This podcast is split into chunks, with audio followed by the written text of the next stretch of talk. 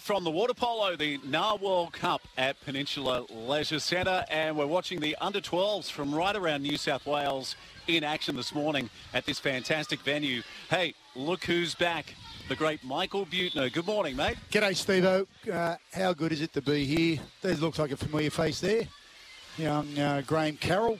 He, he, looks like he's, uh, there he is, uh, blowing his whistle. Uh, having a crack at us already. Yeah, the super coach. Yeah, this is uh, it's almost the uh, mini version of water polo, Steve. I've noticed that the uh, the kids are playing in sort of half the size field that they normally would, or not field, but pool area that they would normally uh, play in. Um, what a great initiative. Uh, I tell you, it brings back so many great memories. Uh, all of our kids, of course, play water polo. You've had a go at the uh, Celebrity Day. I did. I, ha- I, actually I had to put flippers on to uh, keep myself above water because um, I just knew I couldn't compete otherwise. But uh, yeah, what it's a great event here, and uh, great to see so many youngsters in the pool uh, trading. Trading blows and uh, having shots at that uh, net, inflatable net, I noticed. yeah, we'll find out more about the NAR World Cup and how many teams from around New South Wales are joining us across the weekend. I tell you, Buttes, big weekend of sport. Branch Surf Life Saving is mm-hmm. on at Shelley Beach.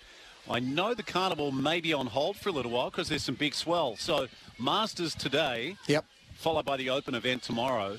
And also Rugby Sevens by the Sea, hosted by the Lakes Rugby Club. It's the eighth annual event, and teams from right around the coast involved in that one as well. Yeah, look, there's plenty going on uh, around the coast, which is fantastic to see. And uh, and obviously, the last night we saw a couple of trial matches in the NRL. We saw the start of the the Super Rugby, which is under a new name now, uh, Rugby Pacifica or something along those lines.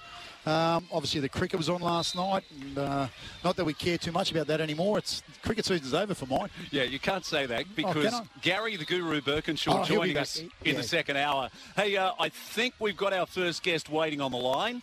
Tony Clark, are you there, mate? Good morning. I, I am, boys. Good morning to you. Hey, you must be ecstatic. It's the Danica Clark Race Day at Gosford Races getting underway today around about midday. Uh, what a fantastic event it is. And uh, TC, we've got a couple of superstar guests joining us, including an Olympic silver medalist. Yeah, quite incredible, Steve. And uh, I mean, it's been a very tiring week, of course, for all of us getting, um, you know, we've got upwards of 300 people attending today. Uh, just a big thank you to the Gosford Race Club for all uh, all their help in, uh, in getting it done. But I think it's going to be a huge surprise and, and what a privilege for us, you know, to be able to have a, a homegrown Olympic, you know, and a reigning silver medalist. Uh, it, it's just quite incredible. And of course, uh, you know, in Nicola McDermott, then of course our, our first ever scholarship holder in, in the great Chris Dodd. So yeah, really looking forward to a great day. What a great response it's been from the community, as it always has been for the Danica Clark Foundation, Clarky. But, you know, when you consider what everybody's gone through over the last 18 months, two years, uh, their first chance to get behind – an event, and they have come out in massive numbers. Yeah, they have, Michael. It, it, it, we say it all the time, don't we? The, the, the Central Coast community just blows us away with their support, you know. And uh, and I mean, we I, I, think we you know we probably gloss over a couple of uh, uh, on on the role that we can you know the role that we do play, you know, within that community, and it's something that I know is you know uh, members of the board that you, you're all very proud of, and it's something that is Kerry and I as patrons that we're extremely proud of that we can keep honouring Danica in this way. But, uh, you know, what an exciting year for us. It'll be a wonderful day today. Then, of course, uh, in a month or so time, we, uh, we announce our um, 100th uh, recipient of a, scholarship, which is an incredible milestone, you know, for the foundation.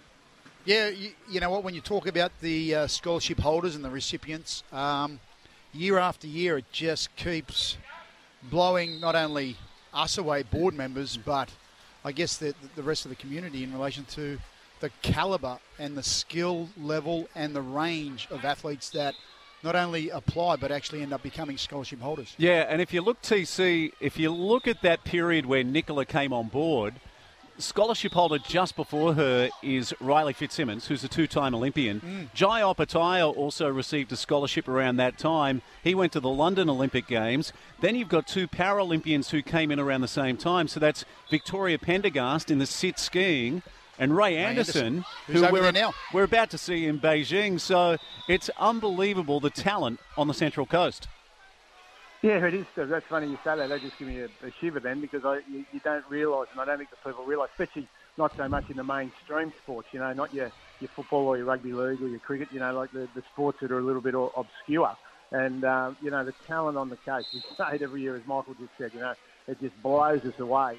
And uh, you know, the, the, the, the people today will realise, and of course, with our major fundraiser at Mingara in August, you know, that, that the more the more we, uh, income we can generate, the more you know, the more athletes we can help. So yeah, no, it's, it's incredible the the, the, the, the talent that uh, is, is within the Central Coast community.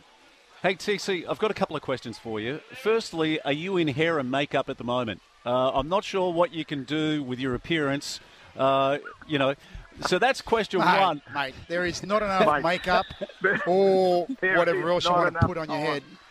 Right, there you're correct. Mate, you started three days ago, didn't you, to get yourself ready? unless, unless, we, unless it's a masquerade ball, I'm, I'm, I'm in trouble.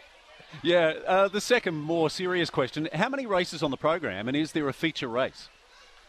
Uh, there's, there's eight races, uh, Stuvo, today. The first one kicks off at 12.36.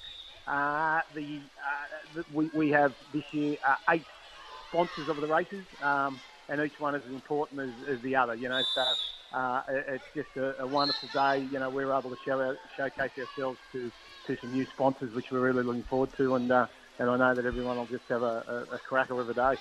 Hey, TC and Buttes, I know you both want to talk about the trials in the rugby league last night. So the Raiders winners against the Roosters in trial footy, 32 points to 18.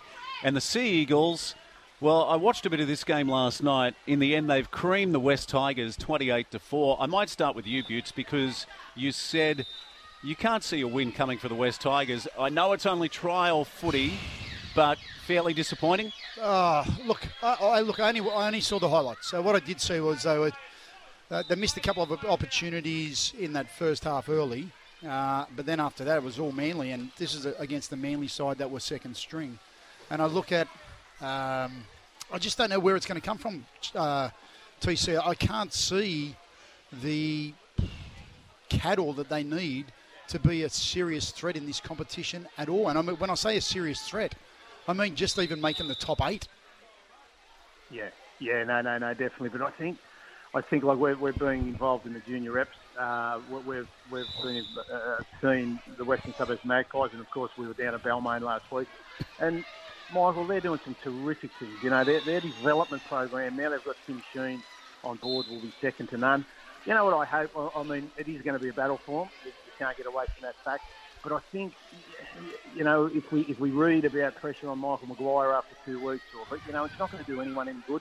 I think that we really have to show some some patience, and, and, and because they are heading in a in a good direction. You know, like they're, Balmain juniors last week, mate. They're, they're, they're, they're like they're under Paul Siren, and, and just because he was Ciro was saying he said that we're finally, finally working to the one goal. That Balmain and West are separate in the juniors and, and the New South Wales Cup, but they're working to the NRL thing. And he said that the, the, the difference that only the short time that Tim Sheens has been involved. I thought it was very disappointing last night. You can't sugarcoat it. Um, but I just hope that, that there's some patience around what they're doing because, you know, the, the, the things that people aren't seeing is, uh, is, is the things that are going to help them within you know two to three years, Michael. Yeah, yeah. look, I agree with what you're saying there, mate. Uh, and but it's you know this is really tough for Madge Maguire because you know, Clarkey, what the NRL is like. That unless the club are prepared to give you that time, mate, you're, you're on the chopping block. Yeah, but we saw a club backer coach this week in St George Illawarra with Anthony Griffin. Yeah, exactly. And what a, what a great move that is because, again, what what Anthony Griffin has done down there with a junior, and, and he's put Matty Elliott in charge with Matthew Head. Um, you know, some really smart people involved again, and they're breeding their own. And as we keep saying, like you go to you go to South, you go to Penrith, you go to Melbourne. You know, they're breeding their own. I mean, that's a funny thing to say about Melbourne, but with their connections on the Sunshine Coast, that's where they're breeding their own, and it's what the Roosters have been doing for the last five years five or six years, probably longer. You know, so uh, it, it, it, it's something that um, is, uh, you know, I reckon the best example too, Steve, we saw last night was how impressive were the Canberra Raiders with local teams yeah. playing. Yeah, you're right, mate. The Raiders were good, and I've got to say, um, you know, they, they come up against the Roosters side. They clearly didn't uh, go in full strength. But nevertheless, and I've got you know I've got a little uh, fact sheet here about the Raiders. You know they finished tenth last year they're disappointing with only 10 wins, and I think that was probably they were probably the most disappointing club throughout season 2021. Um, but one of the big things for me, when you look at their list, the likes of Josh Papali, Nickel Clockstad, Jarrod Croker, Josh Hodgson, Jamal Fogarty, they've picked up from um, the Titans, who I think will be a very good buy for them. Adam Elliott from the Bulldogs, another good buy. And Whitehead, Jack Wighton. Like, that's a side on paper that, for me, are going to be one of the big improvers in 2022. And I, just.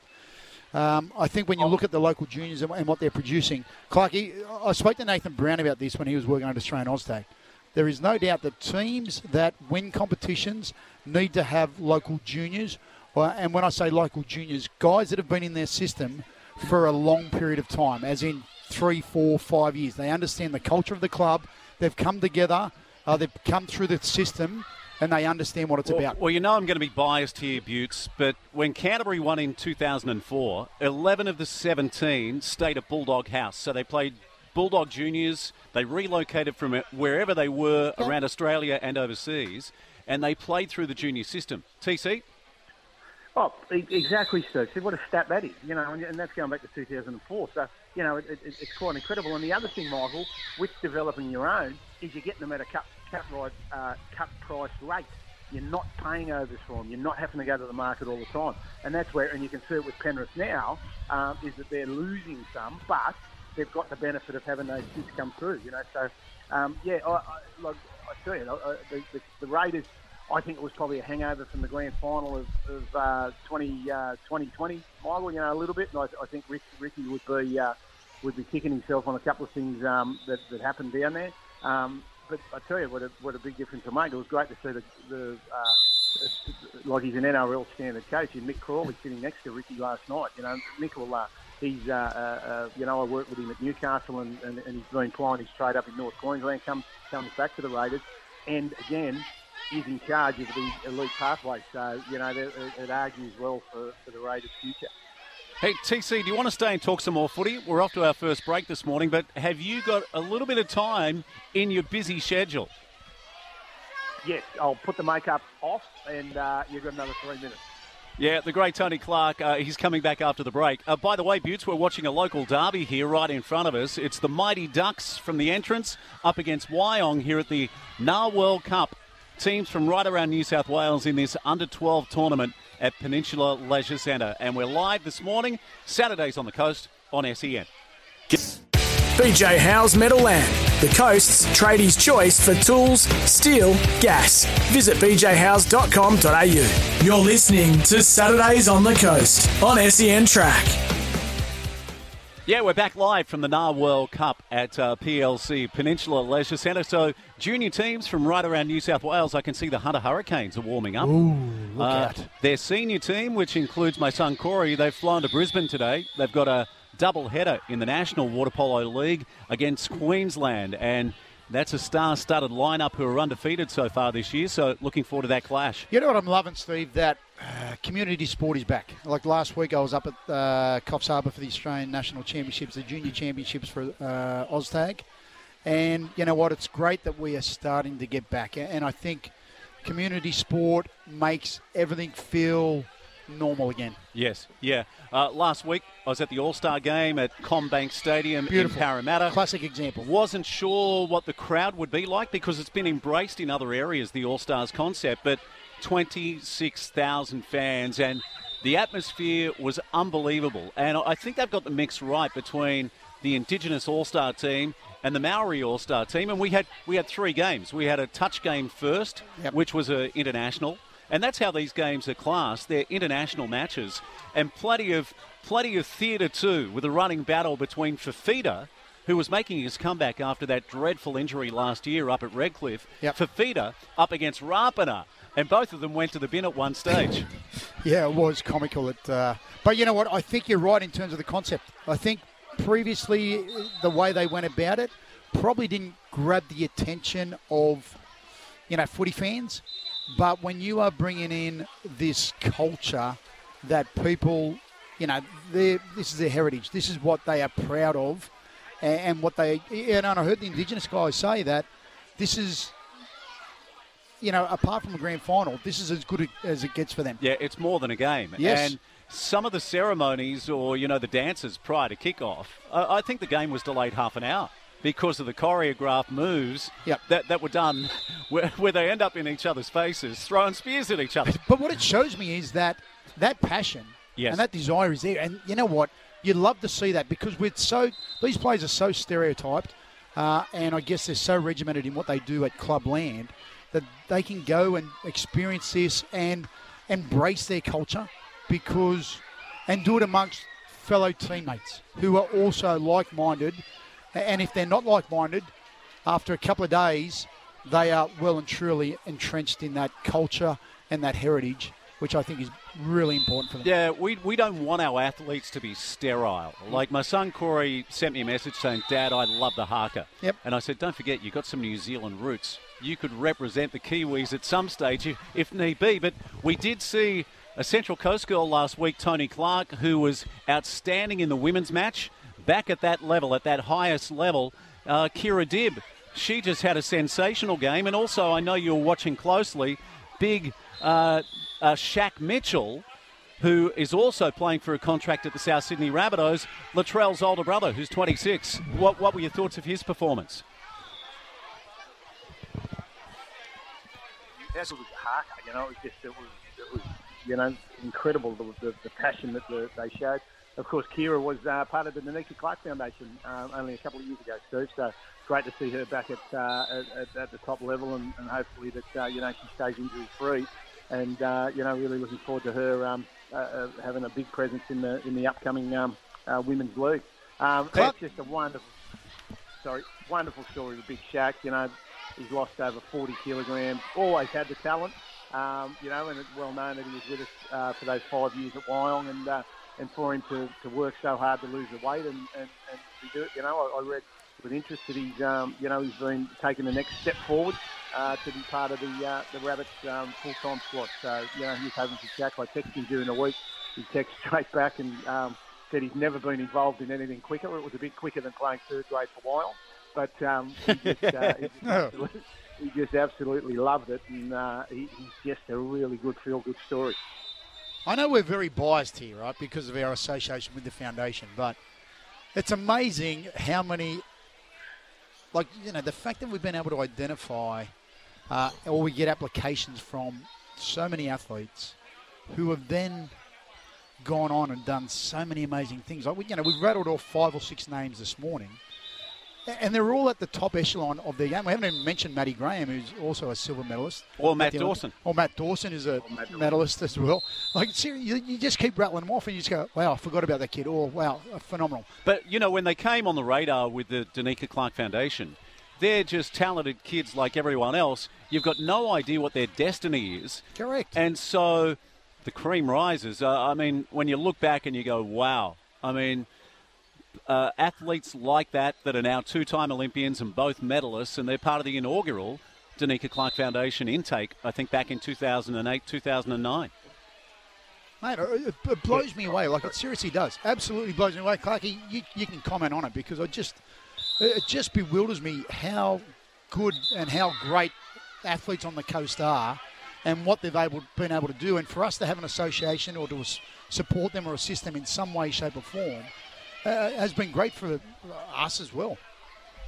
Oh, it has. I mean, the satisfaction that we as a board, and, and I know the pride that the family has. You know, you know, we'd much rather Danica being here, but it certainly gives us a, a, a sense of purpose. You know, about her loss. Um, but Michael, you know, to, to and the, the, the, stories I love. You know, we're talking about our Olympians and our first grade footballers, and, and you know, you forget the Saifiti boys were part of us too. You know, and uh, and, and we were we were there. We were there just as the the journey was beginning, and, and I know that uh, when Nicola tells her story, you know, I mean, it, it, it brings a tear to your eye. You know, when, when, what we did for her, which we didn't, you know, really didn't know what we were doing, but now she looks back and you know we were there when no one else was there, and uh, uh, you know, but we, we'll get, as you know, we, we get an, if we're keeping a, a young fella playing, um, you know, local football for Terrigal, you know, that we get as much satisfaction out of that, and that's. Uh, Something that Danica was about, and uh, and something as a foundation we're about too, you know. And, and as I said, what, what do we have this year?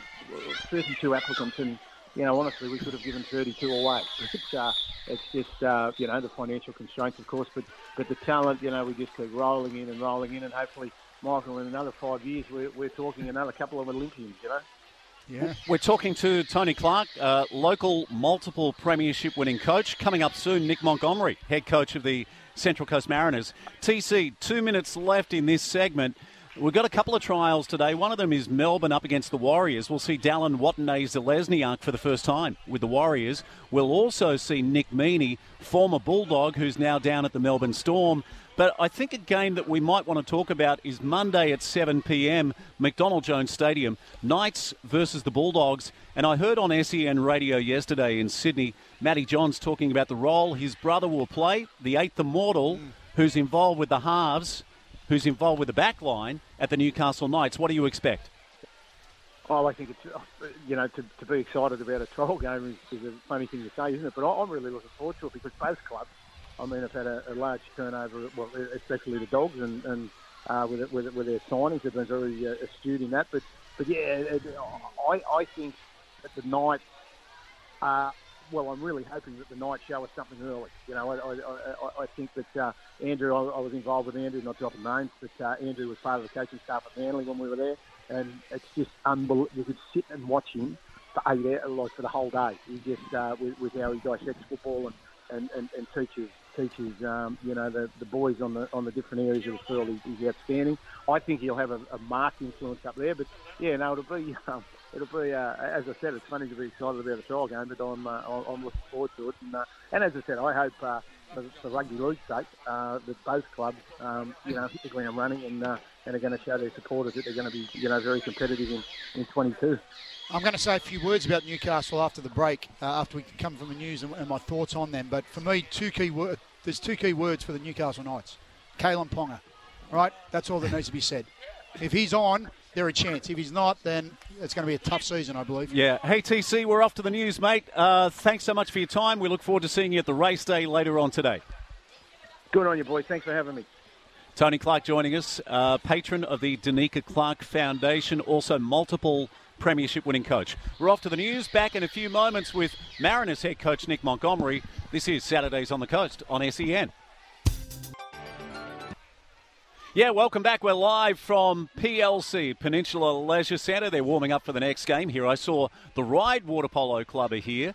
Uh, I said a moment ago we saw the Hunter Hurricanes uh, ready for action. Uh, probably a couple of hundred people at the pool. We'll get our good mate Graham Carroll on for a chat soon. I'm just watching this little 12 year old in the uh, the goalkeeper. like he's just got his head above the water, right? Yeah.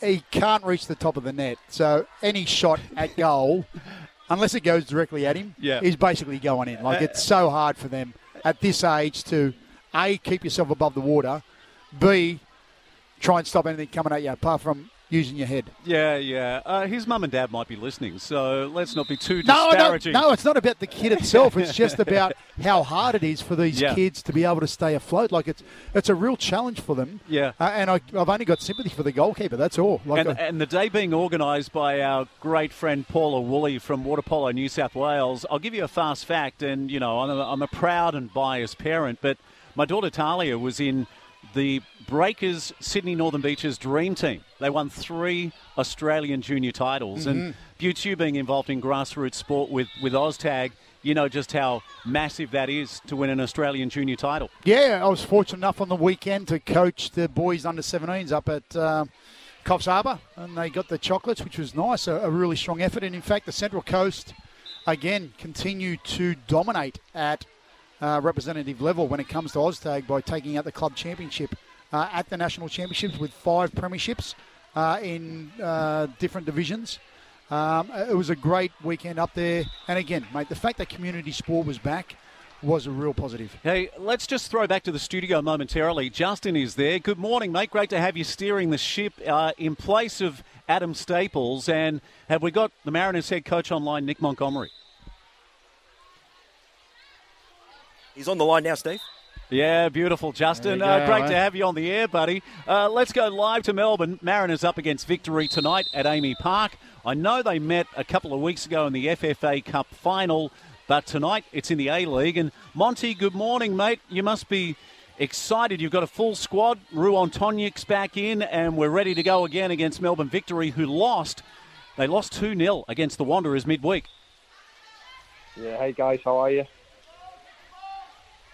Yeah, we're good, buddy. Great to have you on, and uh, yeah, tell us how it's all shaping up for you guys against Melbourne Victory. Yeah, obviously they're they're a good side. We we uh, you know it's not it's not a revenge game from the final. It's in the early competition. So yeah, we've travelled. Uh, we've got a four day stay in Melbourne. We play Melbourne Victory tonight, and then on Tuesday night we play Melbourne City. So for us, it's two uh, two good games. It's two big games. We're still catching up on the on fixtures due to the COVID uh, cancellations. But yeah, look, we're here with a full squad, and we're uh, confident we can go into the game tonight and get a result. Mate, I've got to say, from a coaching perspective, you must be looking forward to season 2022-23 because you may have some sort of normal season because everything that's happened in this first year of your uh, at the helm of the club has just been, you know, so different to what you could have only expected it to be you know, with all the restrictions around COVID and, and whatever else, and all those things that have popped up. Mate, you've handled it very well, and you should be very proud as a coach to be able to adjust, especially as a uh, in your first year, to be able to adjust and uh, cope with all those pressures uh, outside of what happens from a coaching perspective.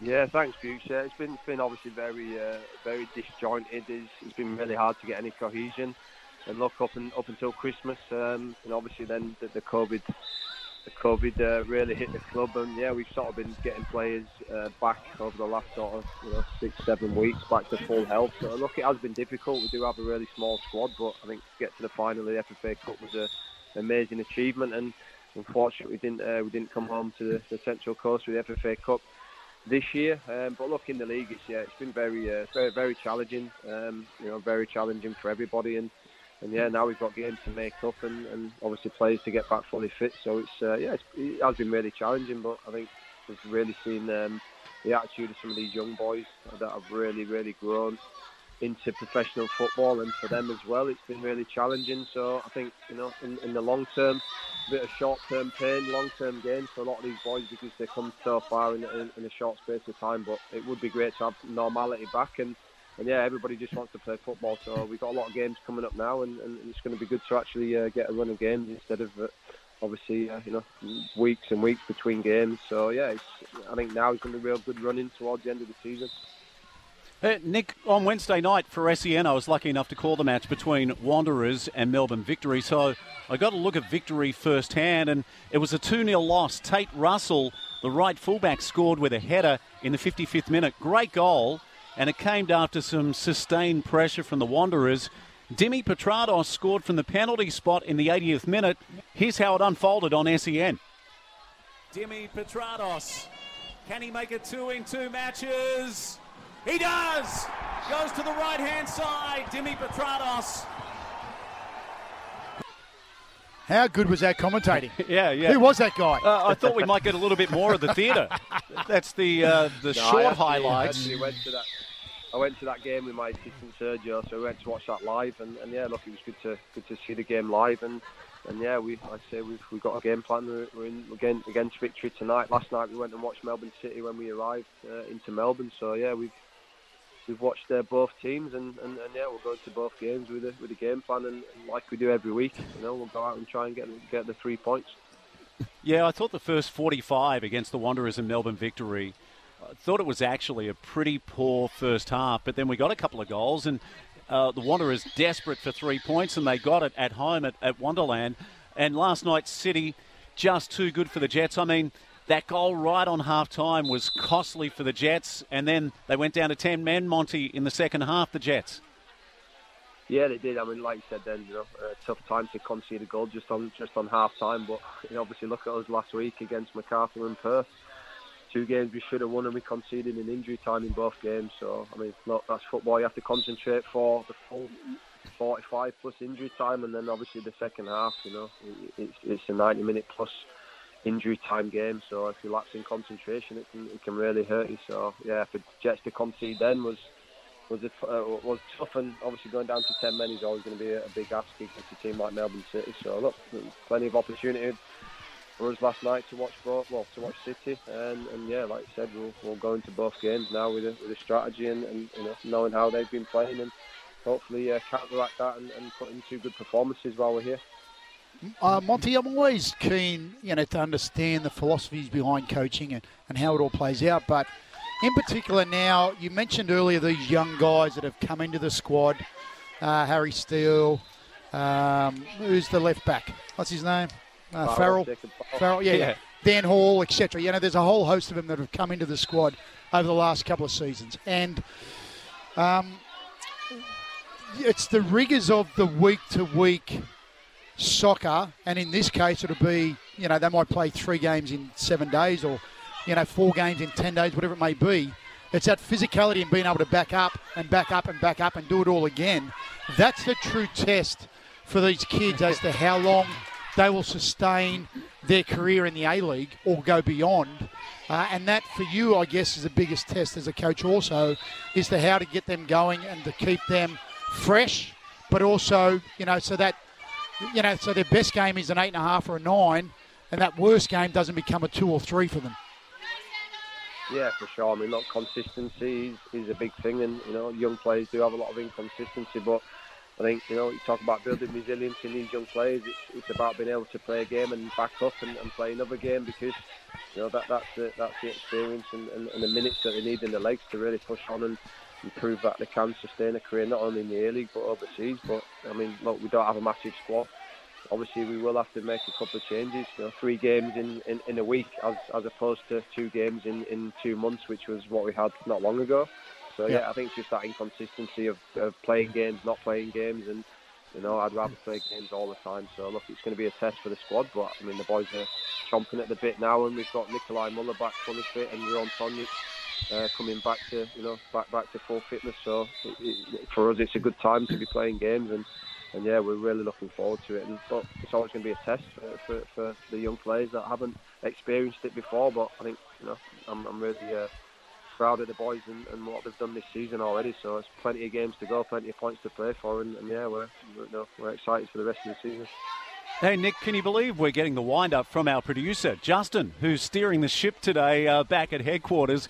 Mate, uh, also, just finally, in 25 words or less, if Josh Nisbet gets on the park, it'll be a milestone match, his 50th Oh. in the A League. And, you know, that is just a fantastic story, and what a player he's been.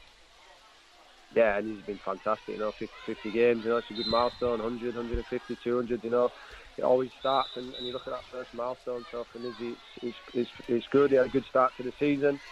Couple of, uh, you know, couple of uh, little niggle, niggly uh, COVID and, and a groin issue, but look, he's back it now, chomping at the bit to play, so he's got every chance to play tonight, and you know, be a big player for us in the next couple of games. Yeah, awesome, mate. Good luck uh, down in Melbourne. We'll be cheering for you tonight and also against City in a couple of days' time. Head coach of the Central Coast Mariners, Nick Montgomery, thanks for your time. Cheers, guys. Have a good weekend.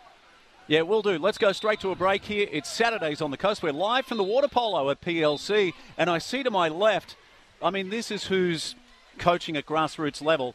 That is Big Daniel Robinson, who's Yep. played at the highest level in Australia. Locally, he's won probably about 11 or 12 premierships, and uh, along with him and also Mitchell Baird, they have been superstars, not just locally, but also in the National League. So great to see the Brains Trust at grassroots and giving back to the sport that they love. Saturdays on the coast on SEN.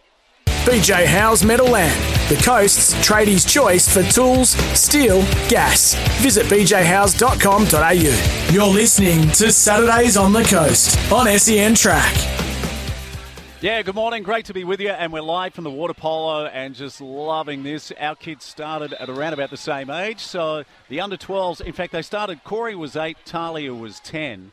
And uh, teams from right around New South Wales are here today. We're loving watching the action and some great skill from all of the teams involved. So let's uh, paint the picture here. So it's the pool has been split into two, Yes. the 25 metre pool, and there's games happening on either side.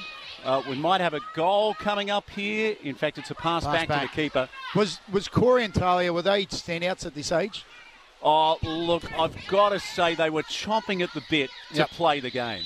Uh, and you know they play in the backyard pool. They just couldn't wait to get involved, like most kids. And uh, yeah, they don't really, they don't really care too much about the score line. It's just having fun with your mates. Yeah, of course. But could you say could you go? Oh wow, he's pretty good at this. I would- Or she's pretty good at this. I'd say both. Yeah, uh, to be biased, uh, like there was an under 12 tournament in Sydney where even opposing coaches were coming up and saying about Corey because Yep. he was a bigger kid. It's a sport where you can be a little bigger. He's got the world's biggest hands as well. Now, of course, you've seen he's uh, you know he's streamlined and he's grown into his body. But Yeah. at, at that age, he was a very big young boy, and he was able to throw his weight around even at that young age. Hey, uh, let's go live to Sevens by the Sea. This is a fantastic rugby tournament. In fact, right about now, the Razorbacks are playing Hornsby, and Terrigal are up against Briars. But there's teams from all around country New South Wales involved. Let's go live to one of the organisers. Uh, Scott Maroney, good morning, mate. And um, how's the action been so far? Good morning, guys. How are you? Uh, yeah, fast and furious. It was an early start for some of us here at about 5.30, but uh, we're running to time, and uh, the first men's pool games have been running one, and the ladies are on now. So, Scott, how many teams do we have competing throughout the entire tournament? uh, biggest tournament ever yet for us in our eight years. So 16 men's, well, 15. We had one pull out with COVID issue last night, but so 15 men's teams, eight ladies. Wow, fantastic. Yeah, and the Lakes have been in action today, so congratulations to your club. Uh, how'd you go against Warnervale earlier today? Uh, so we actually ended two teams to fill a, uh, another withdrawal. They had a uh, early win, and uh, our top team won as well. So it's a good start for us, yeah.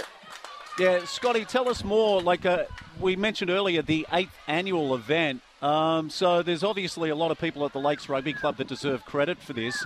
Well done to your club as well in the last couple of years. You've become a real powerhouse in Central Coast Rugby. Yeah, look, we, we have uh, turned the corner. We had a rough couple of years, but the last five or six years we've built pretty well and uh, now become one of the top four or five clubs, which is uh, which is pleasant to see for sure. Yeah. Uh, Scotty, who's the uh, who would you suggest would be the favourites in the men's and the women's divisions? Uh, who's looking really good at the moment? Uh, look, uh, Kariong had an early win. They won last year, so they'll definitely be tough to beat. I'm hopeful our guys will uh, will make it through. Obviously, a little bit biased there, but uh, Woy Woy look like they've got a very strong squad this year compared to last year. So uh, they should go okay as well, I think. And has the uh, football been spectacular, mate, or the rugby been spectacular? Yeah, no, some great tries scored, and uh, all the pool games are only five minutes halves, stop and finish on the hooter. So uh, for sure. See, Butts, this is a classic case of if you build it, they'll come. Yeah. Now, I know this has been a fantastic event. We would have loved to have been there today as well. How far away are we, Scott, from the normal competition getting underway in Central Coast Rugby? And Butts mentioned earlier about yeah, how good it is that we are getting back to some kind of normality after numerous disrupted seasons. Yeah, that's right. Well, the comp proper starts on the 2nd of April. So, uh, um, yeah, hopefully we don't get any COVID disruptions this year, but uh, I mean, things seem to be settling down in the general community as well. So hopefully we'll get a full season in, which would be great. Uh, uh, Scotty, you're coaching as well, so you're wearing numerous hats. You said you got there at 5:30 a.m., but you're also head coach. Tell us more. Yeah, well, I actually only look after the sevens program. We've sort of we attend three or four sevens every year now, and it's good for us as a recruitment tool. The CGM boys that play with us, they love the sevens, so that's good to bring along. But uh, they don't need much coaching, I'll tell you. Yeah, it'd be a fair point, mate. Hey, Scott, we wish you all the very best for the tournament, mate, and really appreciate your time this morning. Uh, we've got one more break coming up before we hit the news, but uh, that's the Lake Sevens by the Sea. Head on down there for some great rugby action. Yeah, great stuff. Scotty Maroney joining us. Uh, really appreciate your time. Uh, we're off to a break. Uh, we're back in just a few moments. After 10 o'clock, this is huge. We've mentioned about Molly Picklum on this show, the young lady who's on the World Surf Tour. Can you believe yesterday she defeated a five time world champion and Olympic champion in Carissa, Carissa Moore? Moore, big. We'll talk more about that after 10. This is Saturdays on the Coast on SEN. BJ Howe's Meadowland, the coast's tradies' choice for tools, steel, gas. Visit bjhowes.com.au. You're listening to Saturdays on the Coast on SEN Track. Yeah, welcome back live from the water polo at PLC and loving the action. We just saw Jason Carpenter, who's a former Sterling medal winner, uh, one of the best to ever lace on a boot with Woy Woy in the Central Coast Rugby League, also played with the Balmain Tigers. Text line is 0477 736 736. That's 0477 736 736. There was a message come through earlier from the Bald Badger, and uh, he was having a crack at you, Buttes. Uh, I think you called his number one. He's the number one fan, right? The Yeah, Bald the- Badger. Yeah, yeah. You may have called him a pest a couple of weeks ago, and he can't let it go. Oh, it's okay, mate. You can get over stuff. But, but he is a pest at times, but a good one. Yeah, I'll A tell you, one. right in front of us is the uh, Green Bay Packers uh, jumper, and uh, famous jersey. yeah, Favre. yeah, Brett Favre. Brett Favre. It What a quarterback. It reminds us too that uh, from Los Angeles we had the Super Bowl last weekend, and uh, it doesn't get much bigger in world sport, does it? Uh, in But- in LA, what about the halftime show? I would, I, I would suggest the Super Bowl is probably the biggest annual event in the world.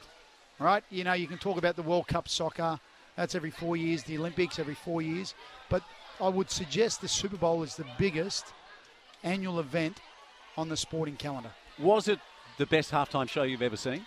Ah, not for me. I, you know, I'm not into that. You're not a rap man. I'm not a rap man. So, but you know what? It was great to see Snoop Dogg and who else? 50 Cent, Eminem, Eminem. Um, 50 yeah. Cent upside down. Yes, correct. Yeah, what like about what about the game itself? So the Rams get the job done late, 23-20 against the Bengals. Yeah, great effort from the uh, Rams, considering they lost Odell Beckham uh, at half. T- oh, sorry, before, I think it was just in the second half with a ACL injury.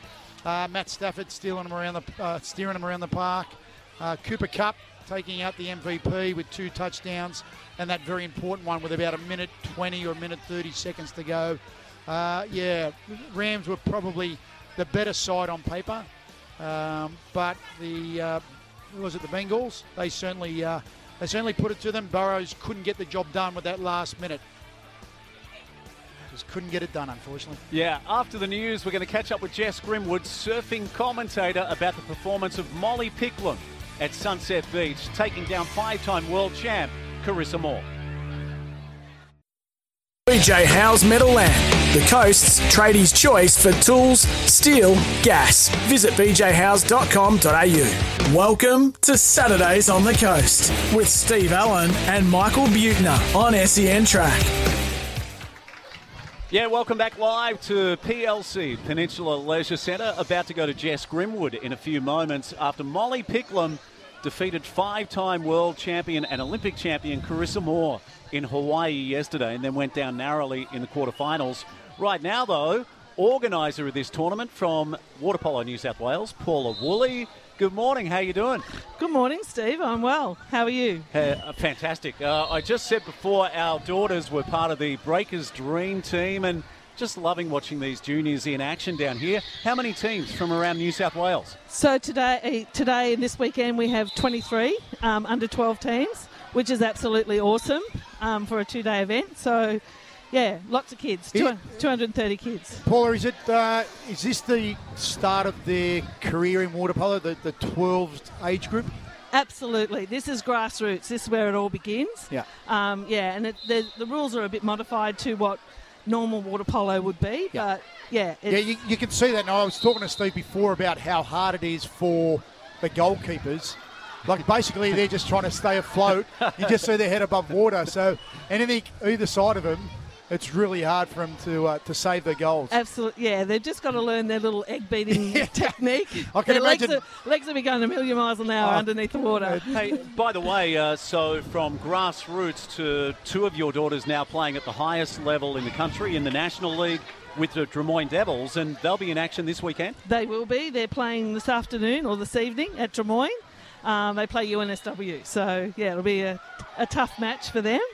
Um, very exciting. I'm not sure if I'll make it back in time to watch them. I hope that I can, but hubby James will be there anyway. Yeah, So- but both doing a fantastic job, and they've both been uh, Australian junior players, and who knows what might happen in the future with Paris and also Los Angeles. Uh, tell us more why the Narwhal Cup. So is that that's some kind of whale, right? It's some kind of whale. It's just we just wanted to um, create an event with the name, take ownership of the event.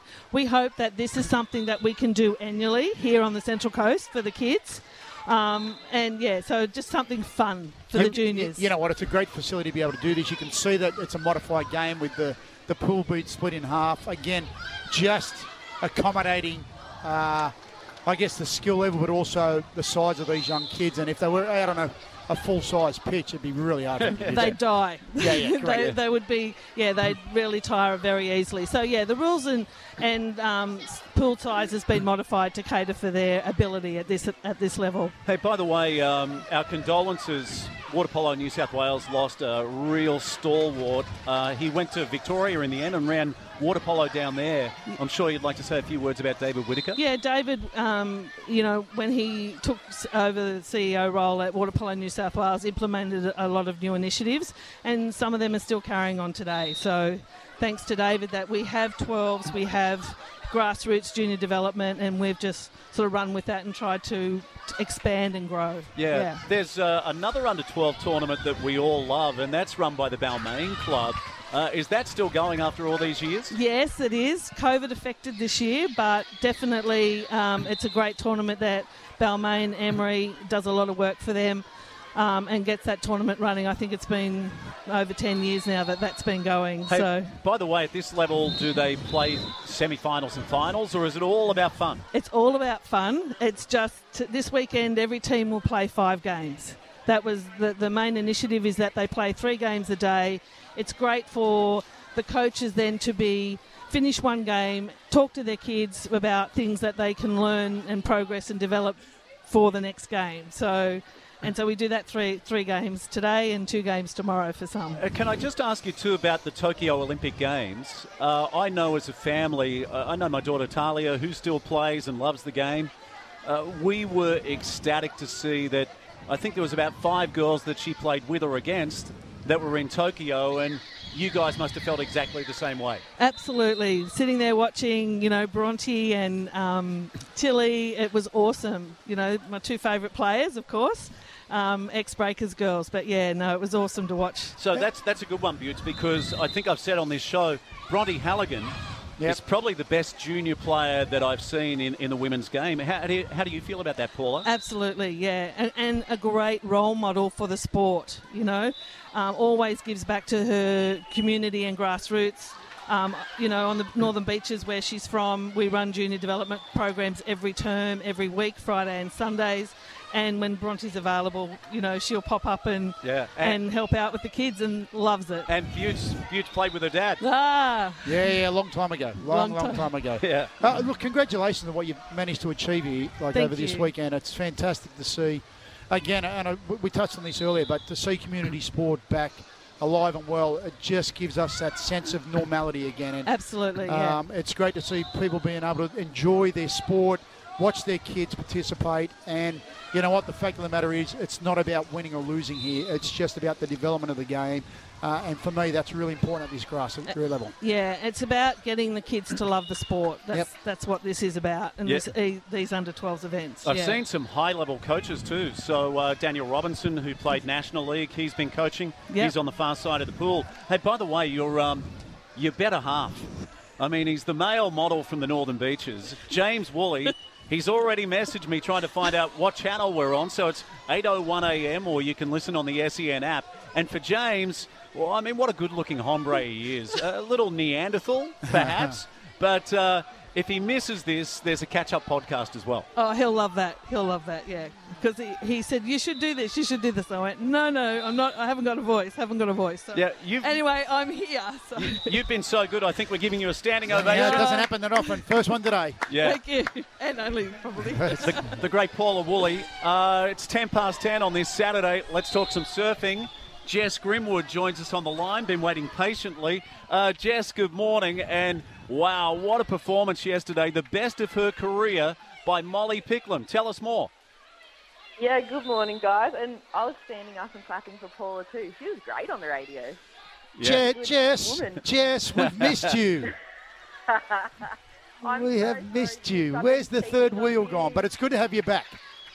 I, I know. Thanks for having me. Yeah, I've been cheating on you guys. Been third wheeling around the surfing scene and all the comps at the moment. But yeah, surfing it's on right now. Um, the semi-finals for the women in Sunset are on, but unfortunately, all the Aussies are out. But like you said yesterday, Molly Picklum took out five-time world champ and Olympic gold medalist Carissa, and it was just a huge, huge kind of arrival for her on the championship tour, and it was it was epic. I went into the water here at home, and everybody in the water was talking about it.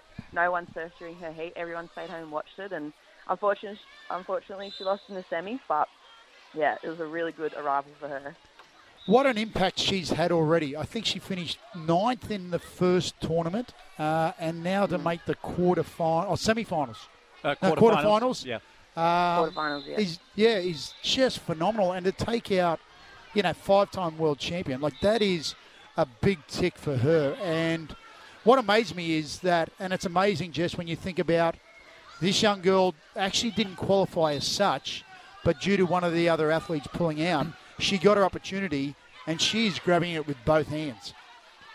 Yeah, it just it just shows that she was just so ready for the spot, and like, luckily, Yep. you know, fate or whatever it was, that Caity Simmers um, declined her position because she felt she was too young. She wanted to stay at home for a bit longer, and Molly got the chance, and she deserves the spot. And like, you, it's I can liken this rookie season like we've never really seen it before in surfing, um, especially in women's surfing when this many rookies turn up on tour and they absolutely school the veterans. It's kind of like I would imagine if you turned up to um, the opening few rounds of the NRL and all these brand new debutant players were just sidestepping the likes of like Addo Carr and all these really well established superstars of the sport. That's what's been happening to the first two events for the women's surfing and it's like pretty much just shook up everything and rattled all of the world champs cages. Yeah. Hey, Jess. So at the moment, Malia Manuel ahead of Gabriela Bryan in the semi-finals, and then coming up from Costa Rica, Brisa Hennessy up against Betty Lou Sakura Johnson in the second semi-final. Uh, I just want to get your opinion. So Molly went down against Brisa Hennessy. It's just my opinion as a long-time observer of women's surfing. I thought Brisa Hennessy's 8.6 was a little overscored, but how did you see it? Um, yeah, I mean, it's hard not to think that too. You know, we're all going for Molly. We'd love to have seen it gone her way, but I don't know. Bri- Briss is kind of a veteran, and they they've always really loved her style of rail surfing. And I know, um, I don't know. Sometimes it's a bit weird with the broadcasting. You can lose a bit of the like X factor of the waves, and, and you kind of go, how in the world did they get that score? Like that didn't look good at all. But sometimes on the beach it looks a little different. Um, So I don't know. I'll, I'll give Brisa the benefit of the doubt. I think she's a good surfer, but I would have loved to see Molly get the nod on that one. But yeah, we'll see what going into the next part of the season. Like there is a good possibility that one of these rookies and one of the Aussie girls, like either Molly or India Robinson, uh, like could possibly have a shot at the world title, especially looking at the waves for the next few stops. Like they suit Molly and they suit India down to a T, and they've already rattled the big girls on tour, so they've got the confidence, and they're kind of you know pretty good at travelling around those parts of Europe and where they're heading to. So I don't know. I, I'm I'm going to put it out there really early, and I said it to our club last night that I reckon Molly could bring home a world title in her rookie year. Yeah, wow. Wow, you've heard it here first. That is a Yeah, massive I'll, statement. I'll it out there. Jess the Scoop Grimwood. Here we go. Hey, Jess, uh, we'd like Yeah. to talk some more surfing. Are you able to stay with us for uh, one more break this morning? yeah, of course. Yeah, beautiful. Jess Grimwood joining us, surfing commentator, Third wheel. podcaster. God, yeah, she's done it all. Yeah, I tell you, and last week, uh, or, or a couple of weeks ago at the uh, Board Riders Battle, where North Shelley won the Australian title, Jess was absolutely outstanding, and such a privilege to have her around our show. We're back in a few moments. It's Saturdays on the Coast on SEN.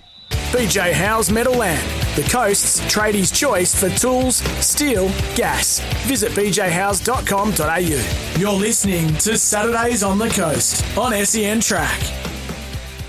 Yeah, we're back live at the Junior Water Polo. Thanks again to Paula Woolley for joining us from Water Polo, New South Wales. Under 12 tournament, the Narwhal Cup, and really loving the action this morning and uh, getting to chat to uh, a lot of the fans and parents as well. Hey, let's go back to Jess Grimwood. Jess, We're talking surfing. Molly Picklum at Sunset Beach, massive win yesterday, but we're down to the semi finals as well in the men, and there is one Aussie still remaining in the men's semi finals. Tell us more. Yeah, there is. We've got Ethan Ewing um, still in the semi, so he'll be facing up against the, um, the Japanese surfer Kanoa Igarashi pretty soon. I think after the women's semis because they want to finish up um, the event. I think that's what they're planning for because the conditions are going to deteriorate over there. So it's pretty cool to have him still kicking, especially over in Hawaii. I mean, the women's is now dominated by only Hawaiians left, and we did just lose the last other Aussie guy that was in the draw, um, Jack Robinson. He just lost to Kanoa um, before, but yeah, the Aussies, like I said, like it's just a real time for Aussie surfing to come back. There's all the rookies that are showing up, and there's you know some of the other guys that have had a year or two on tour that are just surfing like out of their skins at the moment. There's this real revamp of that mongrel Aussie surf culture on tour. Jess, we've been talking about the rookies and how well the Aussies have been going. I want to talk about a veteran and what he did last uh, event at Pipeline. The guy, some bloke called Kelly Slater, um, who is 49, well, was 49 years of age when he took out that title. Um, it was a couple of days away from turning 50, which Well, is just phenomenal. Well, he is 50 now. Yep. The But 11th of Feb. To think that he was able to still compete at that level, and you could see the emotion uh, on his face because he knows how significant that is. To do that at his age is absolutely phenomenal. Um, uh, sum it up for me. How did you see it? Um, I, I just I just watched his performance and just thought like who in any other sport around the world ever in the history of sport has done what he's done. Like who can say that they've had a 30 year long elite career in their sport and no matter how many new waves of generations and styles and tricks comes at him or different formats to surf the championship tour in, he's still able to win it. Like that's just he's like hmm. otherworldly. He's he's incredible and, and to think that his body is working like that at 50 i mean Yeah. come on that's it's i feel like that's not a normal thing like you can feel your body start to break down after you know those years of elite training and the abuse that it cops competing at that level like you would know with football like how is his body still holding up to that level when there's 17 18 year old men coming up with all the tricks in the book that still can't overtake him like he's incredible i think he's still got another five years in him at least too Wow. So, so what Jess is saying here this morning is that we're talking about the greatest of all time across any sport. Prob- po- quite possibly. And, and you know what, Jess? You, you actually make a really valid point there. He's been in the sport for 30 years, right? So, what he was doing 30 years ago, he has had the ability over that time to adapt, to change his style, to, you know, continue to evolve as a surfer, right? Which I dare say those rookies have kept him young and have kept him alert and kept him on his game because you know, that's not easy to do to keep evolving because what you did back then was good enough for you. But unfortunately, it's not good hmm. enough now. So he's had to evolve and, you know, develop his, you know, ability to surf and how he rides and take it to a whole different level. Yeah, I, I mean, like, he, maybe maybe that's a good point, Duke, that he's the greatest um, at adaptation rather than the greatest at surfing because he just he just changes and changes and changes. And I mean, can you imagine if somebody in football played for 30 years and won a premiership pretty much half that time, 50%? Like every second year they've won a premiership for 30 years, like that. I can't imagine that happening in another Well- sport. Well, you know, Jess, there is someone who's played for 30 years, but not at the NRL level. And and if you're talking about the greatest rugby league player of all time, now this could sound like an outlandish statement, but Cliff Lyons has played for that Long Buttes. So Yeah. But but And- you, you got to bear in mind what Kelly Slater did was at the top echelon of his sport. Like Yeah. he's gone out and taken these guys on. I'm just thinking about someone who's had longevity Yeah. in a sport. So longevity is great, and I think it puts you in that echelon. But uh, you know what? To do what he did is just phenomenal. Eleven times world champion, and to come out at the age of forty nine. And, and you know what else he does? He's got this ability to win at the last second. I've never seen anyone like him, Jess, who can just read the swell, have nerves of steel in terms of being patient and waiting for the right wave. And then he'll just nail an unbelievable barrel and get like a 9.8, like he did at Pipeline. Yeah, yeah, he's he's just got he's just freakish. They are they call him the goat, you know, across our sport and across other sports, and he just is. He's freakish, and I, I hear like I don't know him personally, but I hear it is like the Kelly Slater show. So I think he's that's going to drive him because he's just all about his career and his surfing. He's just as any great athlete has to be completely focused on his own performance, and apparently there's no signs of that showing up. So he's all about the Kelly show, and I think he's just chasing the limits of what he can do. I, I think it's not become numbers now of world titles for him. I think it's just like, can he keep going? How many is he going to win? Like until he literally gets pulled off because his legs don't work anymore or something. Hey, uh, Jess, uh, just before you go this morning, you're on the board of Sports Central Coast, so congratulations on that appointment. You also want to say something about the Sports Star of the Year Awards, which are coming up next month, and particularly to a lot of the sports people, the teams, the volunteers, uh, the officials on the Central Coast who need to get an application in for the Sports Awards as soon as possible. Yeah, I mean they're they're open. The the nominations are still open, and it's it's been a weird year. I know for everybody with sport that maybe they think that they don't qualify for the awards, but they're well and truly open for nomination. And regardless if your sport got to finish or not, I'm sure that you can find somebody in your club or in your team or your son or your daughter um, is eligible for it. So you can just jump on Central Coast Sports Awards, and it's pretty easy web form. I had a look at it again yesterday, and yeah, the, the nominations are open. We're going to have the Sports Awards in March, and it's such a good opportunity um, to take home that award and you know a little bit of um, extra prizes to top up the next year's career run. I mean, I think I was a junior recipient of one of the awards, and it it just really gave me a bit of confidence. So I, I really encourage if you know people in your teams or it, regardless of the sport finishing the COVID season or not, just jump on and have a nomination and see how it pans out. Yeah, well done, Jess. Great to have you on the show this morning. In fact, that could be our second standing ovation Yeah, of the day. she's I, outstanding. I tell you what, I think she's getting better and better. Look what we've created. Career best form, What, Jess. uh, Career we best created form. a monster. Oh, a good one though. Yeah, Jess you created Grimwood. the monster. Thank you so much for your time. We'll catch up soon. Thanks, guys. Have a good day over there.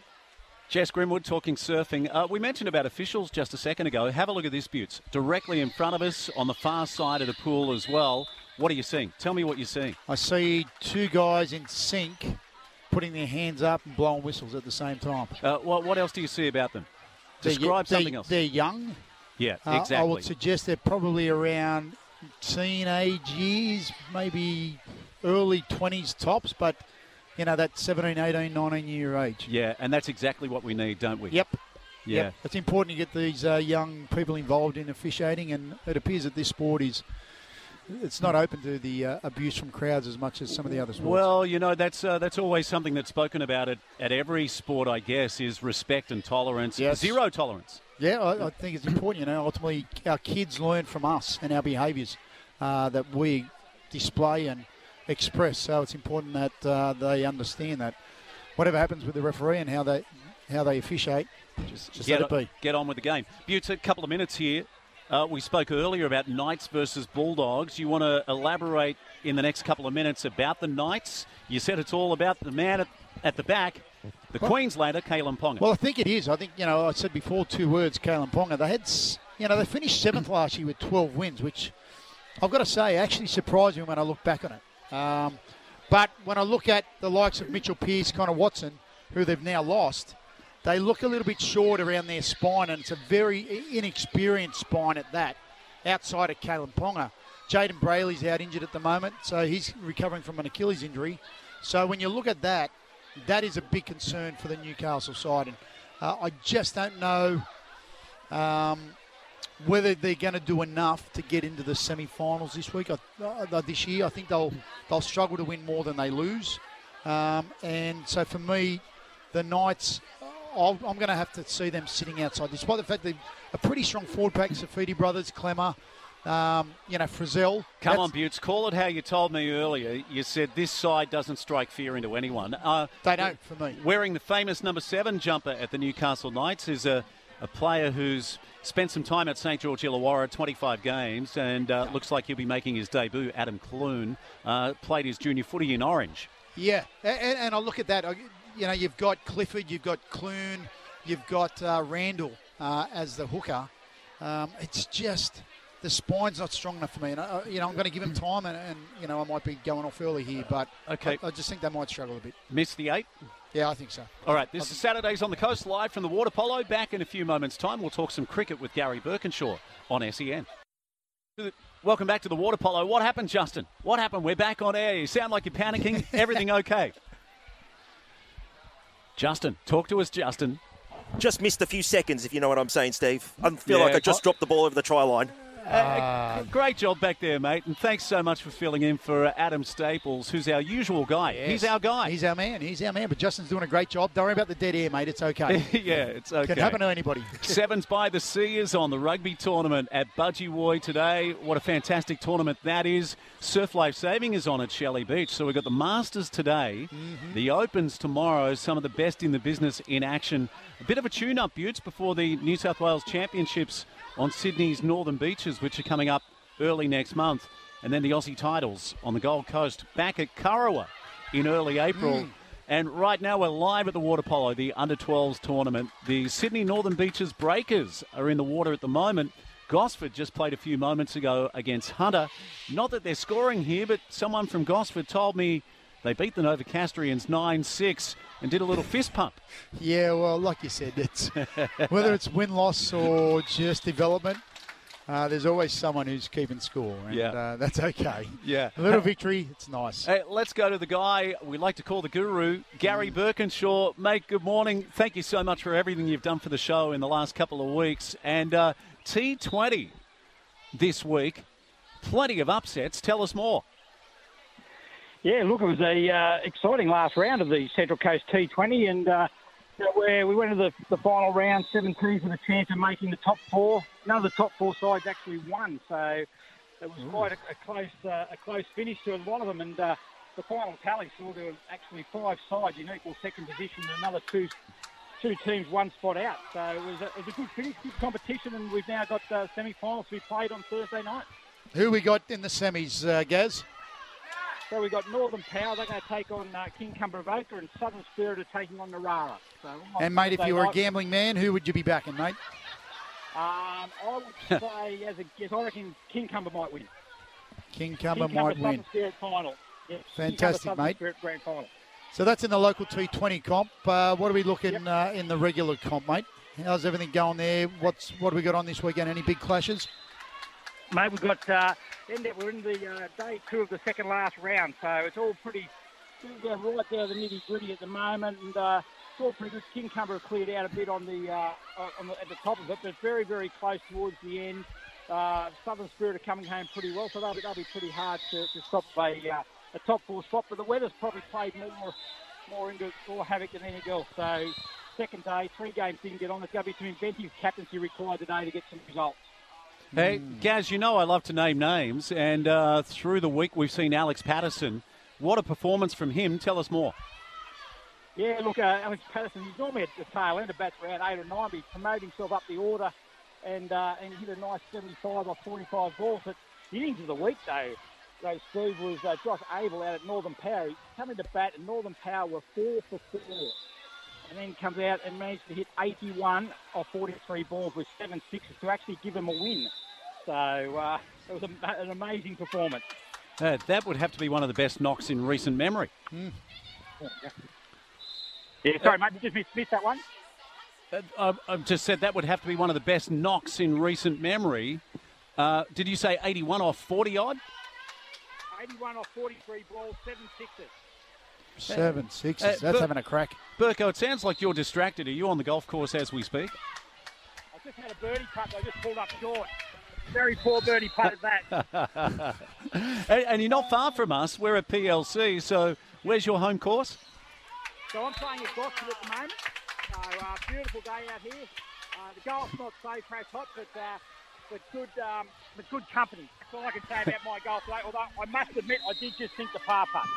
Oh, good on you, mate. Hey, listen, uh, the T20 with the Aussies uh, uh, against Sri Lanka. Uh, they've done. Oh, there was a couple of close games early on, but uh, the uh, cream rising to the top. The Aussies starting to dominate in this series. Yeah, just a, just a bit too good. Sri Lanka have been been pretty good over the course of the, the four games, but they've I just think they've lost momentum when they've batted and lost the big moments in every game. And instead of getting 150, 160 runs, they've been getting around 120, 130, and that's not really going to trouble a strong Australian batting lineup. So uh, compared to series, but uh, yeah, but Australia just a bit too good. Uh, at that level, I don't want to throw Butts under the bus, but I will. Uh, Butte said he's tired of cricket at the moment at that level. He feels like it's been overexposed and he's ready to move on to the uh, winter sports. Uh, how do you feel, Burko? Well, I think this T20 series against Sri Lanka has just really gone under the radar. I don't think it's created any interest whatsoever to the cricketing public. I think you have to be a real diehard to be to be watching. I think they've been getting around 11 or 12,000 people to go and watch. But yeah, it's, it's, it's, just to me, it's just another T20 tournament. So they're, they're everywhere. If it's not an international, it's a it's a T20 league. There's T20 leagues at the moment going on in Bangladesh and Pakistan and. And I, I'm a bit like you, so I think I'm, just I'm pretty well much over that type of cricket. Yeah, pretty excited about the Pakistan series coming up, the Test series over there. But in relation to everyday T20s, no, I'm probably over that. I'm a bit like you. Yeah, well, I just said the same thing to Butts. Uh, you know, Pakistan, that'll pique my interest, no doubt about yep. that. Hey, uh, we're about a month away from the Alan Davidson medal. So, who are some of the players in the men's and women's who might be in the frame? Right, so just Alan Davidson medal, I reckon um, if I had to put a winner, probably, I reckon Sean Eaton, there'll be a chance from Brisbane Water. He's had a good series with, with the country. He's just made the countryside as well. Um, Dylan Robertson is the, is the reigning medalist. He'll be very, very hard to beat also. And I think uh, Lockie Cork from Southern Spirit, he's done he's done really well as someone who's, who's really improved as the years gone on. For the women, I reckon the women will be very, very close to their, their player of the series. I think Piper Hook's been very good for Lisarow. Ella Merritt has been sensational for, for Terrigal Matcham. So if I was a betting person, I'd say to be out of those two. Yeah, you said about Dylan Robertson. Have we seen many players go back to back in the Alan Davidson medal? No, no one's gone back to back, so I think he's a, he's a good chance. He's had a fantastic year for King Avoca. Probably didn't do as well as he, he would normally do for Central Coast, so that all, that all counts as well as uh, not just the first grade competition here, but also representative cricket. So he wasn't quite as strong as what he, he did as he, he did last year, but, but look, he'll be certainly in, in the frame. There's no doubt about that. Hey, Burko, I, I, want to get your thoughts and getting away from the local cricket, but back to the Australian team, in particular, and I'm sure you discussed this over the last couple of weeks while you're on the show, uh, Justin Langer. But I'd just like to hear your thoughts and how that all played out, because from my perspective, uh, it looked pretty poor from Australian cricket's point of view. Um, but I also, uh, Brian Smith, former Parramatta coach, Dragons coach, um, I spoke to him about it, and he he found it interesting and he said, you know, obviously success doesn't automatically mean as a coach that you're going to continue uh, in your reign or tenure as a coach, but he was the right coach for that period of time. His technique and style doesn't suit where the Aussies are right now, which suddenly I went, you know what, my view on it changed based on those, you know, those thoughts and ideas. How did you see it playing out and do you think he deserved a longer time uh, with the Australian cricket side? I had no no problem at all, Bruce, with him not uh, with, with, him not continuing. I agree that probably evolved. If, you lose the players, I think you're always going to run the top, the top players. But my issue is is that you don't. If you just tell him he's not going to coach, no, you offer him a six months contract. He's on a hiding to nothing. Um, yes. So to me, they should have just cut him short and said, right, even before the Ashes, you're not going to continue past this date. But good luck with the Ashes. We hope you do really well, and thanks for your service. You certainly did a good job there, but had no trouble at all with him not continuing. Yeah, I just think it looked really poor for Cricket Australia, the way it was all handled. Oh, absolutely. Couldn't agree more. Burko, thanks so much for your time. Shame you didn't get that birdie at uh, Royal Gosford this morning. And uh, thanks for everything you've done over the last few weeks as co host on Saturdays on the Coast. Yeah, thank you, support, guys. Love it. Thank you. Gary, the Guru Birkinshaw. Off to a break. We'll come back and talk some more National Rugby League in a few moments. Live from the Narwhal Cup Water Polo, the under 12s at PLC. This is Saturdays on the Coast on SEN.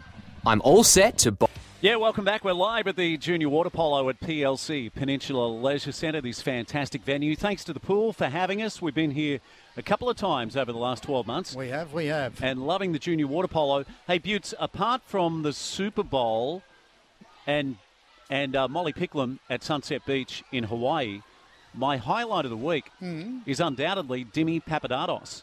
So Central Coast golfer, uh, he's aligned with Magenta Shores, but he won the Victorian Open for the second time, shot 21 under, six under final round. He won by one stroke, but he's also secured a berth at this year's British Open. Wow. At the home of golf, St Andrews.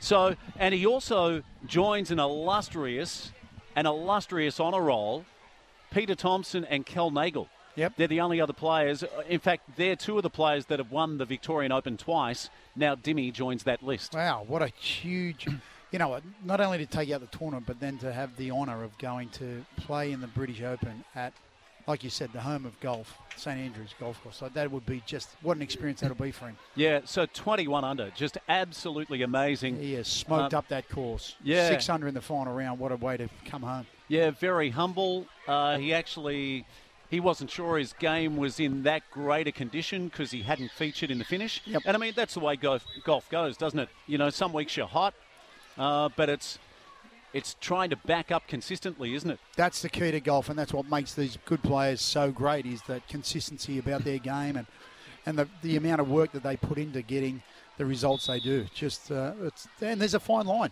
absolute fine line between that good round and, and, and the poor round. Hey, Butts, you've got a spring in your step this weekend. I, I don't know that I've seen you like this for some time. It's because trial rugby league is underway. Looks like we might have a an uninterrupted season. You've made extensive notes on some of the contenders. So Parramatta up against St George Illawarra in a trial that is at CommBank Stadium in Sydney. Yeah. Tomorrow at 6 p.m. Uh, give us your form guide on Parramatta. Well, look, uh, you know, obviously they finished sixth last year, 15 wins, and we all remember that uh, second week of the finals, that heartbreaking loss to Penrith. Um, it was probably one of the games of the season for mine.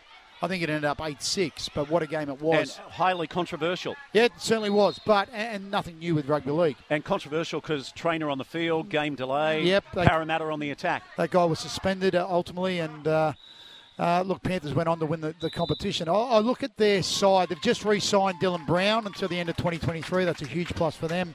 Junior Paulo's re-signed to the end of 26. Uh, Gutherson, he's there to the end of 25. So there's some real positive signs for the Parramatta side. You look at their spine: uh, Mitchell Moses, Gutherson. Uh, Dylan Brown and Reed Mahoney, who was out towards the back end of last season with that shoulder injury. He'll be back this year. He is going to the Bulldogs in 23, but and there's other players within that squad that are leaving to go to other clubs in 2023. So look at that, and that may well bring this club together and give them the impetus, the you know the resilience they need to get across the line because they won't be playing again come 2023. It's been long, long time for the Parramatta fans. 1986 was the last year that they won a premiership. So I have no doubt that they will be a team that will be in the top tier of that, uh, well, the top eight teams. There's no doubt about that. Well, no one knows that pressure more than you. You played there on two occasions. Yeah. Uh, childhood prodigy. And then he played in the grand final in 01, wearing the famous seven jumper for Parramatta this weekend in the trial, Jake Arthur. Yeah, well, you know what, a, a son of Brad Arthur, and uh, you know Jake has been at the club now for a couple of seasons, and you know is obviously trying to establish himself. Um, obviously, he's got Mitchell Moses ahead of him, but he needs to learn his trade and to get himself in a position where he becomes a backup to Mitchell Moses or Dylan Brown, and have that ability, but be one of those players that can fit in with no problems at all, and, and put pressure on these guys uh, at any stage throughout the season for him to get a spot. Okay, a Parramatta a top eight side again in 2022? No doubt about it. In fact, they probably they're a top six side.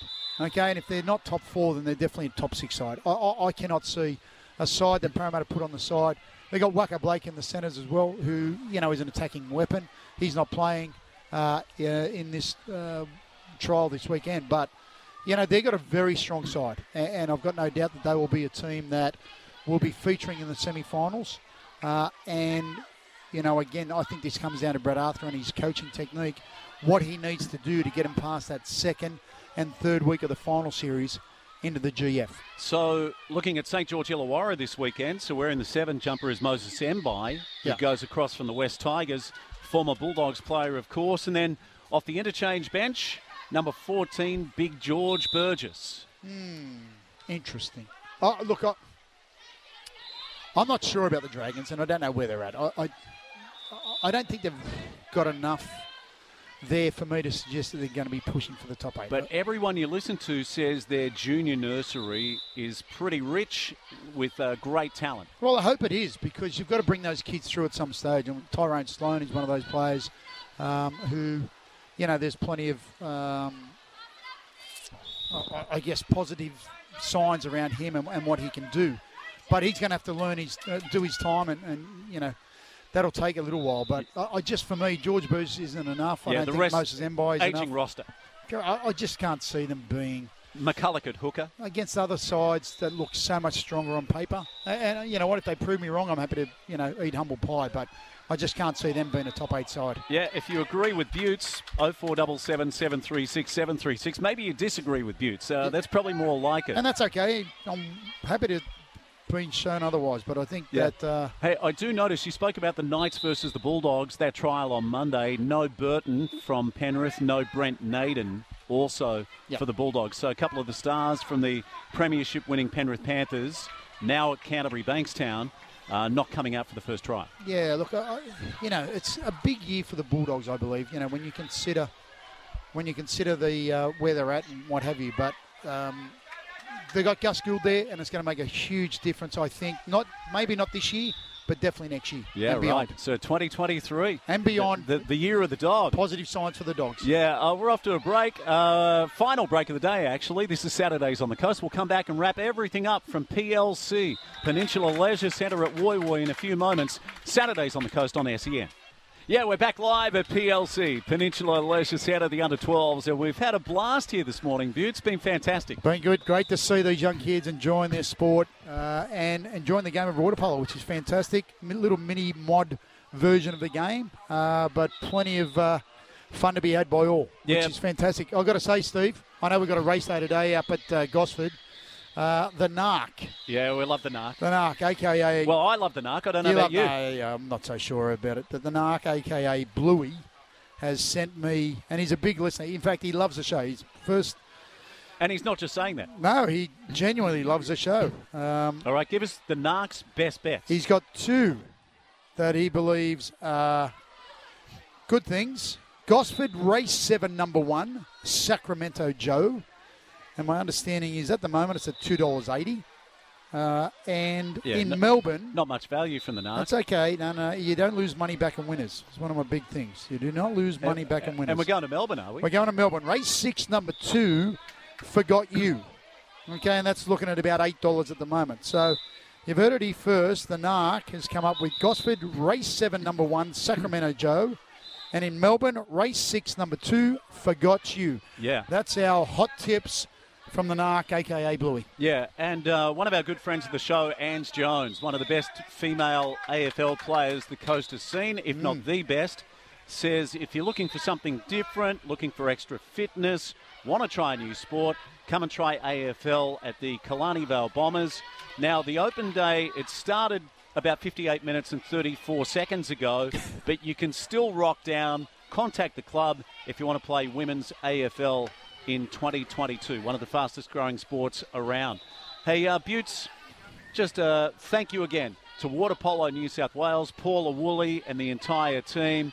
Uh, the crowd is growing, so hundreds of people here. Yep. The event's on for a couple of days. The Under 12s Narwhal Cup. It's just been a delight to be here and watch this sport at the grassroots level. Well, I guess it takes you back, Steve, to when your kids were uh, littlies and uh, doing their bit, trying to you know, get involved in the sport, and uh, now they've gone on to bigger and better things. Well, And- it's a sport that took, uh, you know, both of my kids have had great experiences. My son played in California, in Los Angeles. Yep. Uh, so he played over there, but also now he's up in Brisbane playing National League water polo tonight. So it's a sport that's given our family so much. And great to see the juniors in action today. Hey, thanks to Justin back at headquarters steering the ship. He's done a great job. Well done, Justin. Thanks, to our technician. Yeah, yeah, awesome, mate. Hopefully we get you again. Thanks to Josh Kine. Time to wrap this baby up. We're off to the races at Gosford. Mate, we got. I've got to head home and do what I've got to do. Yeah, we'll see you next Saturday. Saturdays on the coast on SEN.